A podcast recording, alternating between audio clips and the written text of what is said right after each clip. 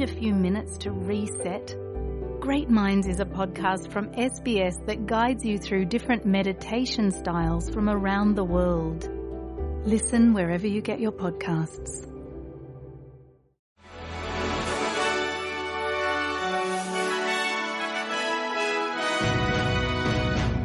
प्रस्तुत है आज का न्यूज फ्लैश भव्या पांडे के साथ शुरू करते हैं वॉइस टू पार्लियामेंट से।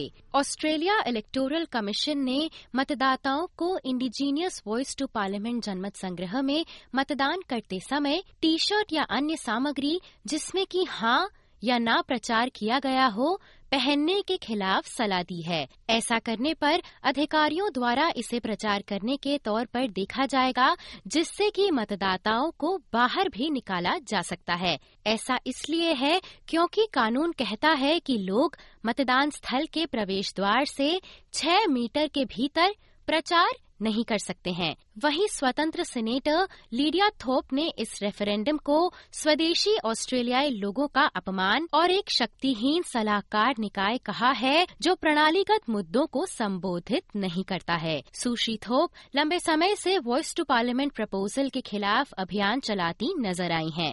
वहीं ऑस्ट्रेलिया में फिलिस्तीनी प्रतिनिधि मंडल के प्रमुख इज़्ज़त अब्दुल हदी ने अरब इस्लामी और यहूदी समुदायों से एक दूसरे का सम्मान करने और इसराइल और गाजा में संघर्ष पर शांतिपूर्वक अपने विचार व्यक्त करने का आग्रह किया है। उनका ये बयान पैलेस्टाइन समर्थक रैलियों पर तनाव के बीच आया है, जहाँ गवाहों ने यहूदी विरोधी नारे जैसे गैस द ज्यूस सुनने का दावा किया है। वहीं गाजा स्ट्रिप पर हमले तेज होने के कारण इसराइल की नवगठित वॉर कैबिनेट ने हमास को धरती से मिटा देने का वादा किया है। इसराइल के प्रधानमंत्री बेंजामिन नेतन्याहू ने हमास के खिलाफ युद्ध के समन्वय के लिए इसराइल की विपक्षी पार्टी के साथ एक आपातकालीन सरकार बनाई है। इसराइल सेना के अनुसार ऐसा सप्ताहांत में हमास हिंसकों द्वारा किए गए एक आश्चर्यजनक हमले के बाद हुआ है, जिसमें कि हिंसक गठ हमास ने इसराइली शहर पर हमला किया और क्षेत्र में कम से कम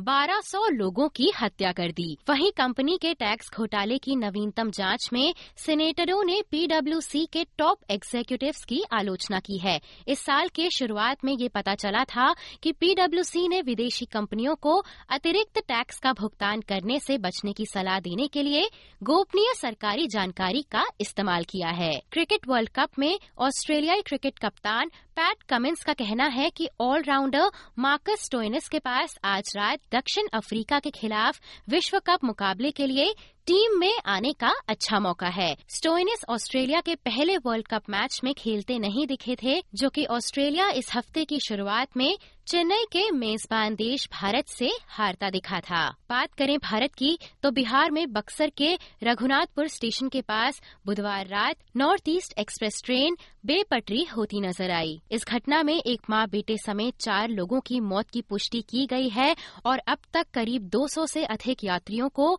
चोटें आने की खबर सामने आई है। साथ ही करीब 70 से अधिक लोग इस हादसे में गंभीर रूप से घायल हो गए हैं। भारतीय रेल मंत्री अश्विनी वैष्णव ने इस घटना पर बयान जारी करते हुए कहा है कि बक्सर में घटनास्थल पर राहत बचाव कार्य युद्ध स्तर पर चल रहा है। इसी के साथ आज के समाचार यहीं समाप्त होते हैं। धन्यवाद।